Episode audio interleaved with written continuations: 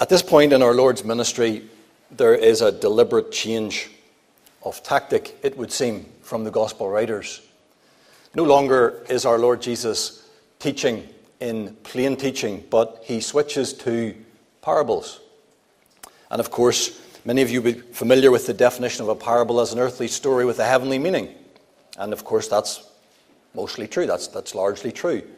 However, I think when we say that, we tend to believe that the Lord was using parables as a teacher might illustrate in a classroom or use an object lesson because he's trying, as it were, to make the truth that the people can't understand more simplified or somehow identified with their own child's circumstances so that they can, as it were, grasp the knowledge that they don't seem to be grasping. I still do a bit of part time teaching, and last week there was a young man didn't know six times four, didn't know four times six tables. Now, this young boy happens to be a, a chicken farmer.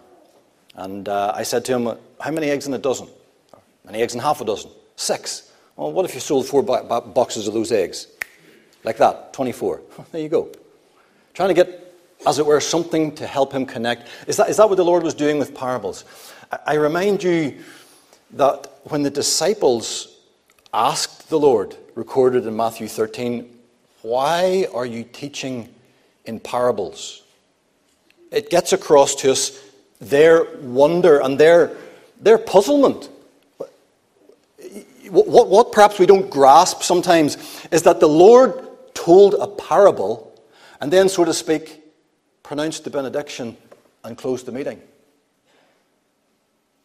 He told the parable, he didn't explain it, and that was the end of the message. How would you, how would you feel if, after reading the parable from the scriptures, I pronounced the benediction and prayed and expected you all to leave. I think you'd all be scratching your heads. And the disciples said, Why are you doing this? After the parable of the sower, why are you teaching in parables, Lord? Why are you doing this? And he, they then had to ask him privately for the interpretation. What, what, what did you mean by that? And the Lord says there that the reason that he's teaching in parables is because it is given unto you to know the mysteries of the kingdom of heaven, but to them it is not given. I'm teaching in parables not to make everything easier for everybody to understand, but I'm actually teaching this way because I have been plain teaching from the beginning of my ministry, and I've been calling people to repent, for the kingdom of heaven has drawn near, because the king of the kingdom, the Lord Jesus Christ himself, the king, has drawn near, and I'm calling people to repent. But some people are rejecting that call. And so now I'm teaching in parables so that they who receive the light will gain more light, but those who reject the light will gain more darkness. Isn't that a fearful thought, men and women? As we come to take up our Bibles again and come to take up the teaching of Christ, that as the teaching of Christ is set before you again, to some of you, it will be the savour of life unto life. It will be light upon light. And to those of you who reject, could be a savour of death unto death. Oh, don't believe the lie, young person. Don't believe the lie. You can leave salvation to another time. You can leave it to later. Later on, you'll have a chance. Later on, you'll think the same way that you do now. You'll have the same fear of God and sin and judgment and hell. The Lord Jesus, from his own lips, said it's not so. Said it's not so. The sun shines a light that illuminates us all. But if we look in pride directly at it, it'll blind us. Follow the light, young people. Now, I, I mentioned there that I do a bit of teaching. Still, some of you know I've, I've been involved in teaching for some time. And I'm still doing a bit of part time teaching. The word parable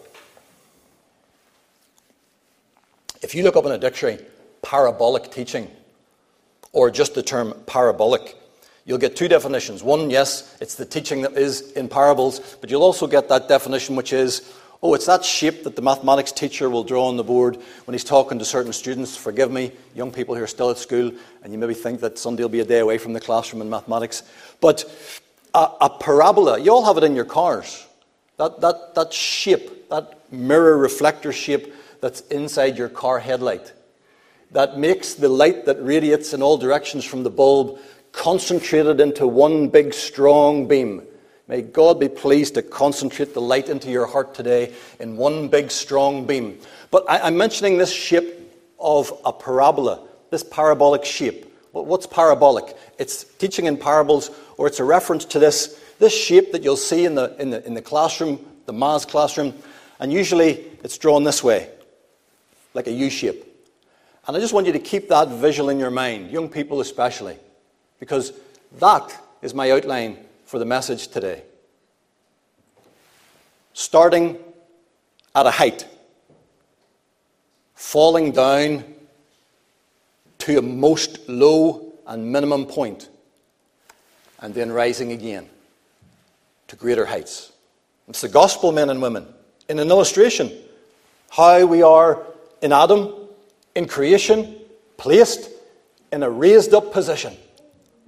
And then, of course, the fall comes and we reach a most low point. But through Christ and in Christ, we rise to even greater heights. My sermon today is simply entitled Lessons from the Parable of the Prodigal Son. Lessons from the Parable of the Prodigal Son. And my first point, I suppose, is a general point about that whole shape or that whole outline or the whole story. I want to think holistically. And here's my first point simple, I trust, but yet profound. I wouldn't want you to miss, especially parents here and grandparents. I know this is for you as well. I wouldn't want you to miss this very, very simple truth that you can see in the story of the prodigal son. And it's this children can go astray children can go astray. Verse 12 says, And the younger of them said to his father, Give me the portion of goods that falleth to me. And he divided unto him his living. And not many days after, the younger son gathered all together and took his journey into a far country, and there wasted his substance with riotous living some children go astray. Yesterday was a wonderful day for me. Uh, my daughter in law gave birth to a little darling baby girl. Two o'clock yesterday morning. And what joy and thanksgiving. Prayers answered. Mother and baby are well. Some, of course, dear little ones, don't even make it out of the womb. Isn't that right? Heard recently of a young couple, Christian couple. Baby was stillborn.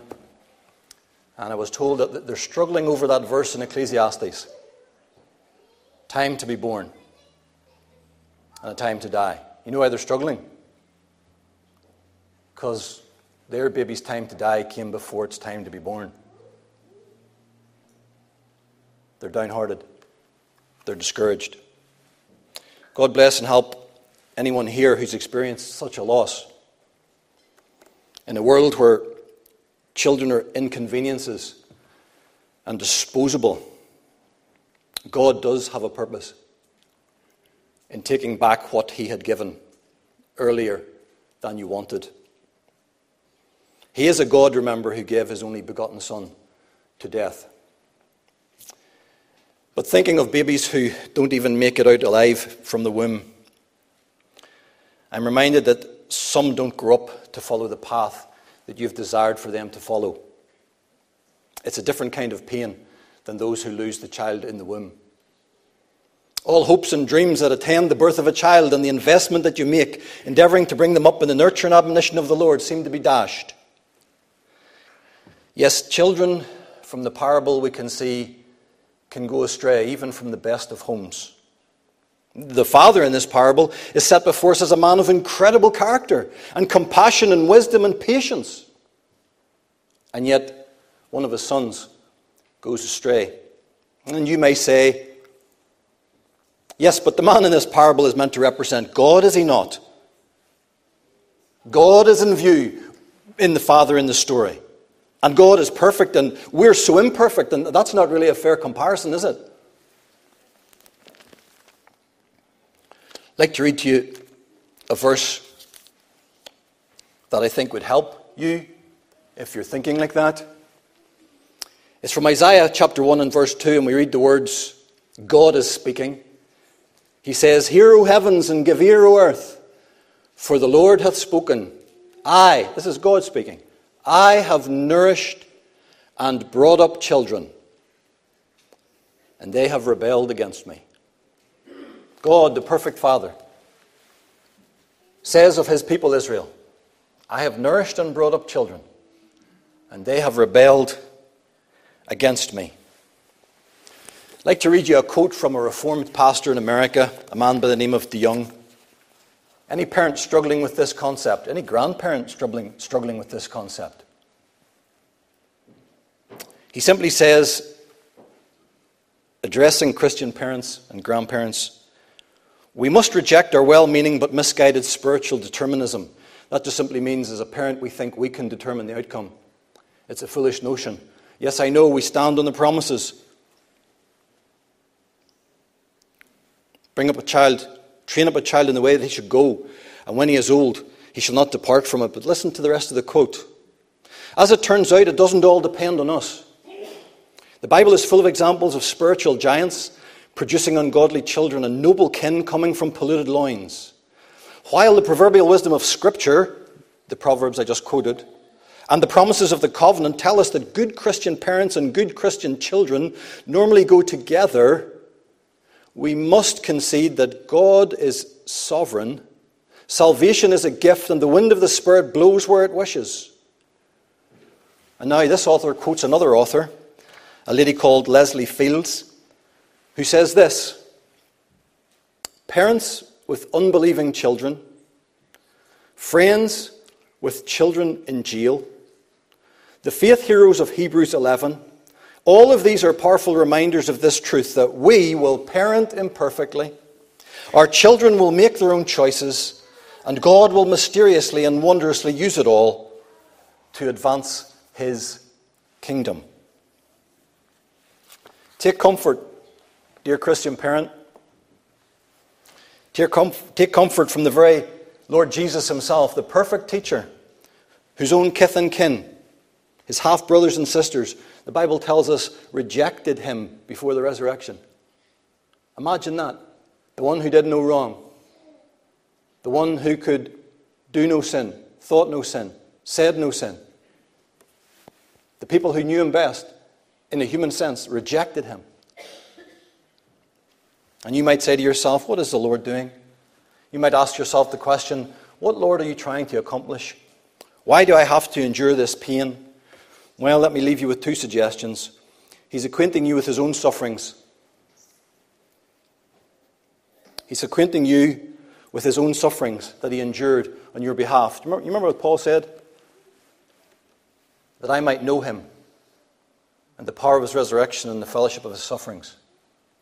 Know the fellowship of his sufferings.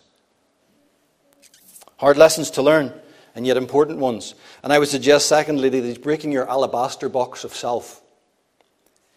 He's breaking your alabaster box of self. What do I mean by that? You remember the story of the alabaster box? Precious ointment. But the sweet fragrance and Christ likeness doesn't come out until you're broken in self. Going back to my daughter in law, without birth pains, you don't have, you don't have, you don't have a, a living child. Without suffering, we don't get glory. Even now, as I speak, doctors could be giving my little grandchild, granddaughter, one of those little heel pricks or an injection of some kind, causing her great distress that she doesn't understand, and yet we believe it's for her greater good. Isn't that right? Well, can you just trust the Lord, the great Father, and the great physician who's allowing us to suffer in certain ways, allowing you to suffer, because it is ultimately for our greater good. And if you think, or that thought comes to your mind, and I'm sure it has, it's come to my mind before, I don't think I'm the only one. You think to yourself in your pride and in your sin, you think, I deserve better. May God give you grace to put that stupid thought out of your mind. No, you don't. None of us do. We don't deserve better. We don't deserve anything. Our fair, just deserts would be hell. And we claim to believe that. Let me say, secondly, not just that the children go astray, but if we think back to our curve, there's a danger of instant plenty. Verse 12 says, The son demanded the portion of goods that falleth to me. Give me the portion of goods that falleth to me. Now, we are pretty clear that this was an agricultural home, a family farm. There's references to the older brother being in the field. There's references to the fatted calf being killed and the brother complaining that he didn't even get a kid, he didn't even get a goat. It definitely seems to be an agricultural home. And there is, of course, in the book of Leviticus, that law of God, that civil law of inheritance, which meant that the older brother gets a double portion. The old, the first sibling, the firstborn. So, with this case, when there's two brothers, that would simply mean that the younger brother gets a third of the value of the inheritance, and the older brother gets two thirds. He gets a double. But it would seem that the land would not be divided for such. The younger son would get his value through possessions or cash. And so, perhaps, to give this son his desire, there had to be a selling of stock. I don't know. And perhaps that was part of the prodigal's thinking in why he wanted to go away, or part of his justification. Because after all, why should he stay and slave, as he would perhaps think, to, as it were, build up his brother's empire?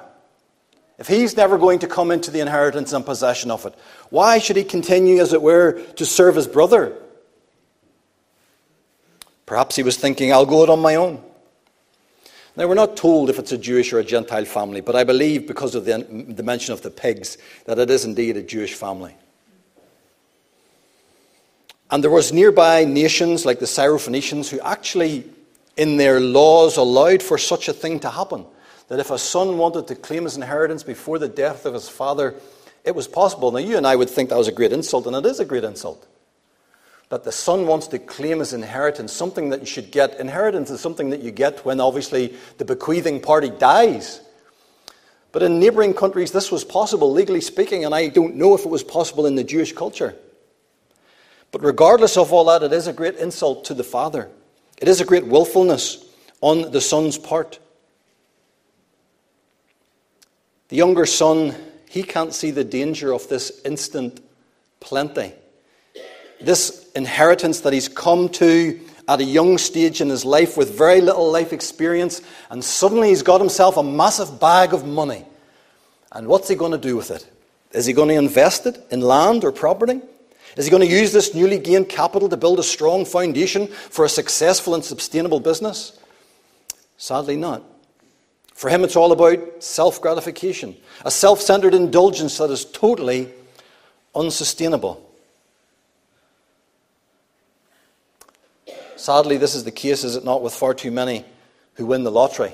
And uh, I find myself time and time again when I think of applications for these messages, you, you cannot make any assumptions these days. I would like to assume that none of you would be tempted to play the lottery, but I don't know that. Some of you might think, why not? Why not? Why would we not take lottery money to build some extension to the church? I hope your doctrine's pretty clear on that. But I'm just saying that instant plenty has a danger. And you can see that in those who win the lottery. If you ever follow their stories, have you ever followed those stories? Those that you see initially cheering and, you know, getting the champagne and rejoicing and their big, big check there that they're getting for millions of pounds, and everything seems so happy.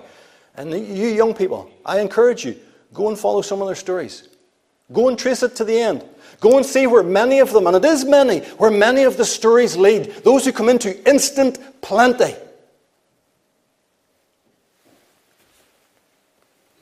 Like Achan's gold and Babylonish garment.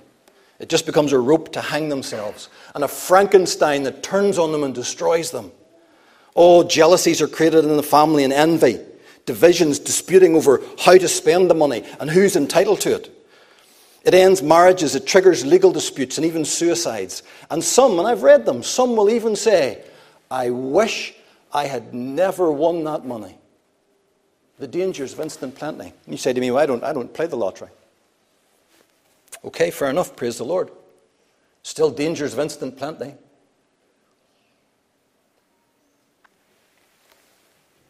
Proverbs 30 tells us, Give me neither poverty nor riches. Feed me with food convenient for me, lest I be full and deny thee and say, Who is the Lord? Or lest I be poor and steal and take the name of my God in vain. There was a man, Solomon of old, who understood the danger of instant plenty. The prodigal son comes into instant plenty. Moses, as he stood on the verge of the promised land, he warned the people You're going to go into the promised land. It's going to be a gift from God. Yes, there's going to be battles, but you're going to be given great and goodly cities which you didn't build, houses full of all good things that you didn't fill, wells digged that you didn't dig, and vineyards and olive trees that you didn't plant. And when you have eaten them and are full, he said in Deuteronomy chapter 6, then beware. When you have a fullness, then beware lest you forget the Lord. Young people, young people,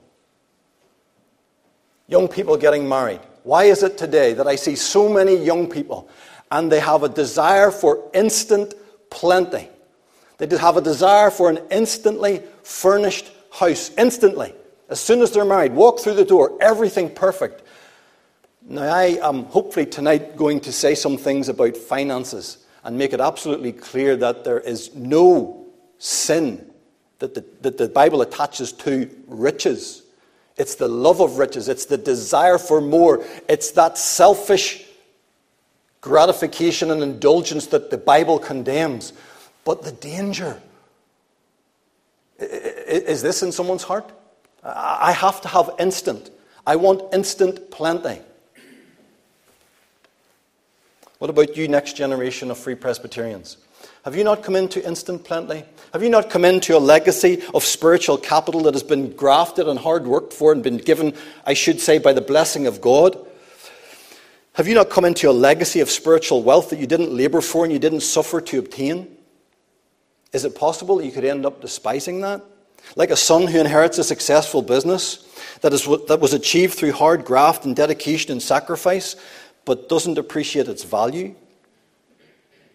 Takes it all for granted and mishandles it and wastes it. Just like the prodigal. The danger of instant plenty, I must continue. We have that overall look. Children can go astray.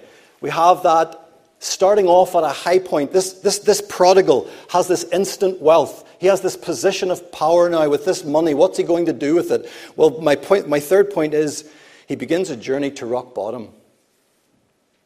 The Bible says in verse 14, he began to be in want. He began to be in want. It wasn't, it wasn't an instant thing, this. It was a gradual thing. It was a slow process. We don't know how long, the Bible doesn't tell us. But it was a gradual decline. Lloyd Jones, in his sermon on this topic, he puts it like this The prodigal son had been in a thoroughly bad situation for a very long time before he truly realized it. A man does not suddenly get into that state in which he is described here. It happened gradually, almost unbeknown to himself. And even after it happened, he did not properly realize it for some time. The process is so quiet and so insidious that the man himself scarcely sees it at all. He looks at his face in the mirror every day and he does not see the changes that are taking place. Am I describing anybody here? You're on a slow, gradual decline. You're on a journey to rock bottom. You look into the mirror, as James says in his epistle, and you forget. You put it aside. You brush it aside. You seek to ignore and pretend that it's not really happening. You seek to dampen your conscience and not listen to the voice that's saying you're going in the wrong direction.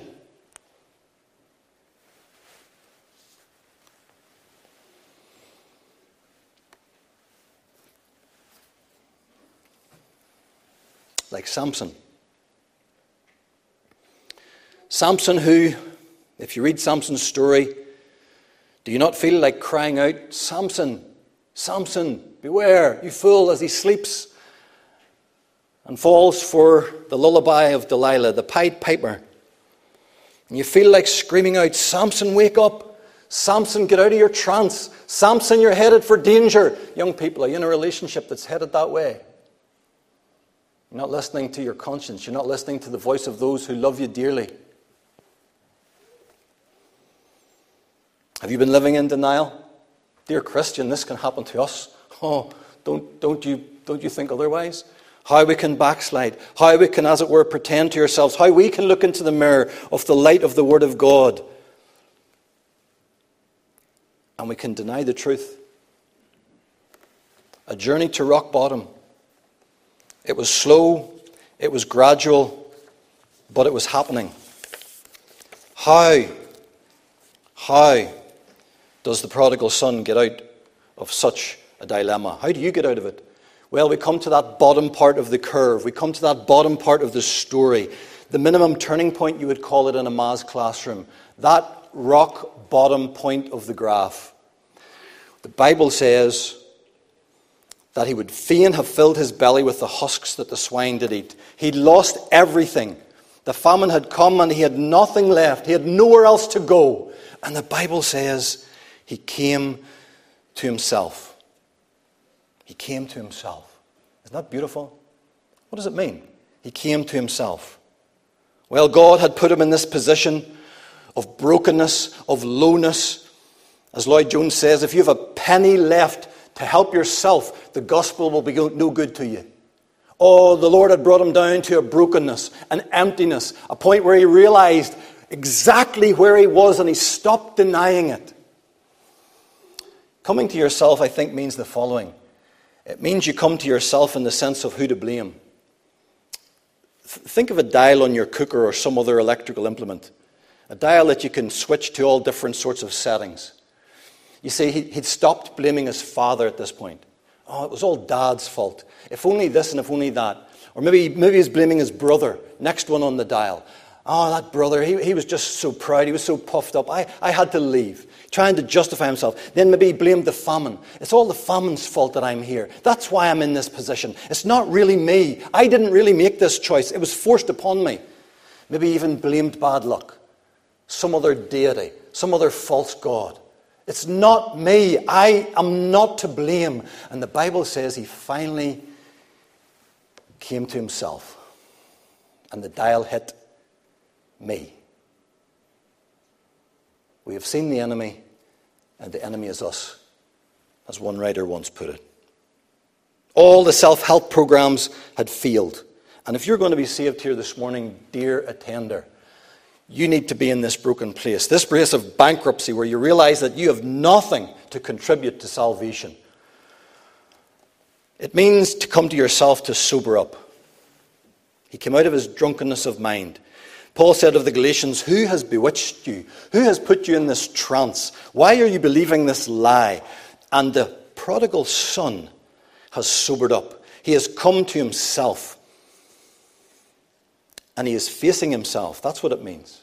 He came to himself. As it were, he came to himself in the mirror. And he gave himself a long, hard look. No longer did he want to dodge the truth. No longer did he want to, st- to ignore the reality of his situation. No longer was he running and pretending and explaining away all of his circumstances. No. He said, I will arise and go to my father. What was it? What was it that gave him such hope? At a rock bottom place. Are you in a rock bottom place and you think your situation's hopeless? May the prodigal son's story give you the hope that there truly is. The hope in Jesus Christ, the love of God. This man's hope, the prodigal son's hope, was the love of his father. He believed. He believed in his rock bottom state that if I go, if I return, if I ask for forgiveness, I will. My Father does love me. I am convinced of it. It was his love. The love of the Father that convinced him to return. Oh, he said and he determined and he resolved that he would go. But if you just resolve, you'll never be saved. Oh, leave off your resolving, as Spurgeon said, and start your returning. Come today. Do what the prodigal did. The fact that you're in church today would give me encouragement. You're like the prodigal and you've stood up in the field and you've resolved to come. But you've got to go beyond that. You've got to come. I finish with this. Think of the curve. We've reached rock bottom, and he came to himself, and he faced it, and he understood his own blame in the matter, and he accepted it. And he's rescued by the thought of the love of the Father. I will be received. I will go. It is worth it. And he returns.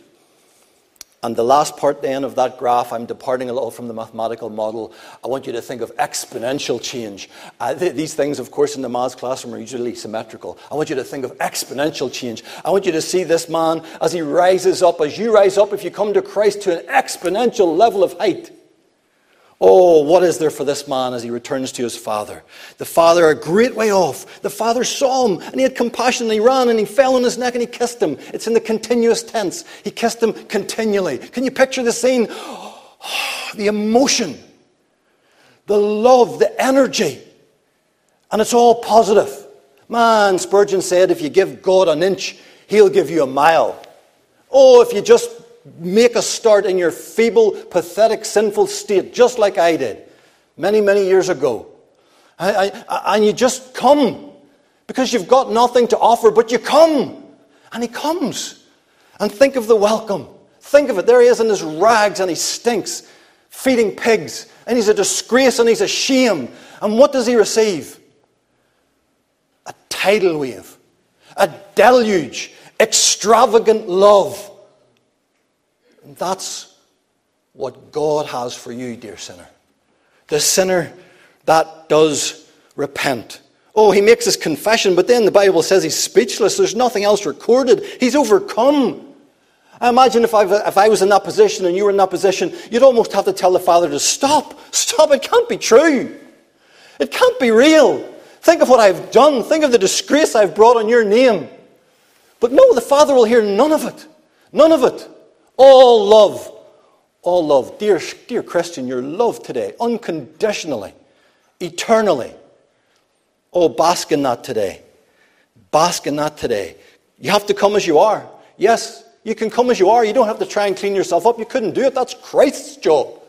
You have to come in your rags and your stink, and you simply have to say sorry. May God give you grace to do so. The Bible says, Draw near to God, and He will draw near to you. The overflowing love of God towards the returning sinner. That, that's the main theme of this parable. That's the most important lesson that we can learn from the parable of the prodigal son. And I trust that I've made that clear, that I've got the message across as best as I can. Lessons from the story of the prodigal son. Don't miss the key lesson. The primary lesson why the Lord told the story. Prostitutes and tax collectors. Oh, God receives such darkened sinners if they will come, if they will repent. No, forg- no forgiveness without repentance. This is the sinner's perspective. Remember what I said the parable of the sheep and the lost coin, and then the prodigal son. Repent and believe the gospel. May God give you grace to do so. Let us pray. Father in heaven, we thank you again for the privilege to teach your word, to bring before the people the good news Oh Lord, there's so much bad news, so much to make us weep, so much ungodliness and wickedness out as we look out, and yet as we look in, we see the potential for it all. Hearts are deceitful and desperately wicked. Oh, what is the answer? What was the answer for the prodigal in his hopelessness? It was the Father's love. The Father's love. May people in this church be overcome today by this truth that God loves them. May they come to that place if they haven't already. That rock bottom place where they understand that they're in the mess they're in because of their own sin and their own choices that they've made. But may they look to Christ. Look unto me and be ye saved, all the ends of the earth. For I am God and there is none other. And there's only one Christ. And there's only one answer to sin. And there's only one relief from all of that burden and guilt. And it's Jesus Christ and his sacrifice. I pray, Lord, that that would be the strong beam of light that comes to hearts today in this place. May each one enjoy a safe journey home. May they enjoy a blessed time of lunch with family or friends. May they have a time of edification today. May we all remember the Sabbath day and keep it holy. And may you bless us again as we return to this house tonight in thy will for Jesus' sake. Amen. Thank you all again for your attention. God bless you.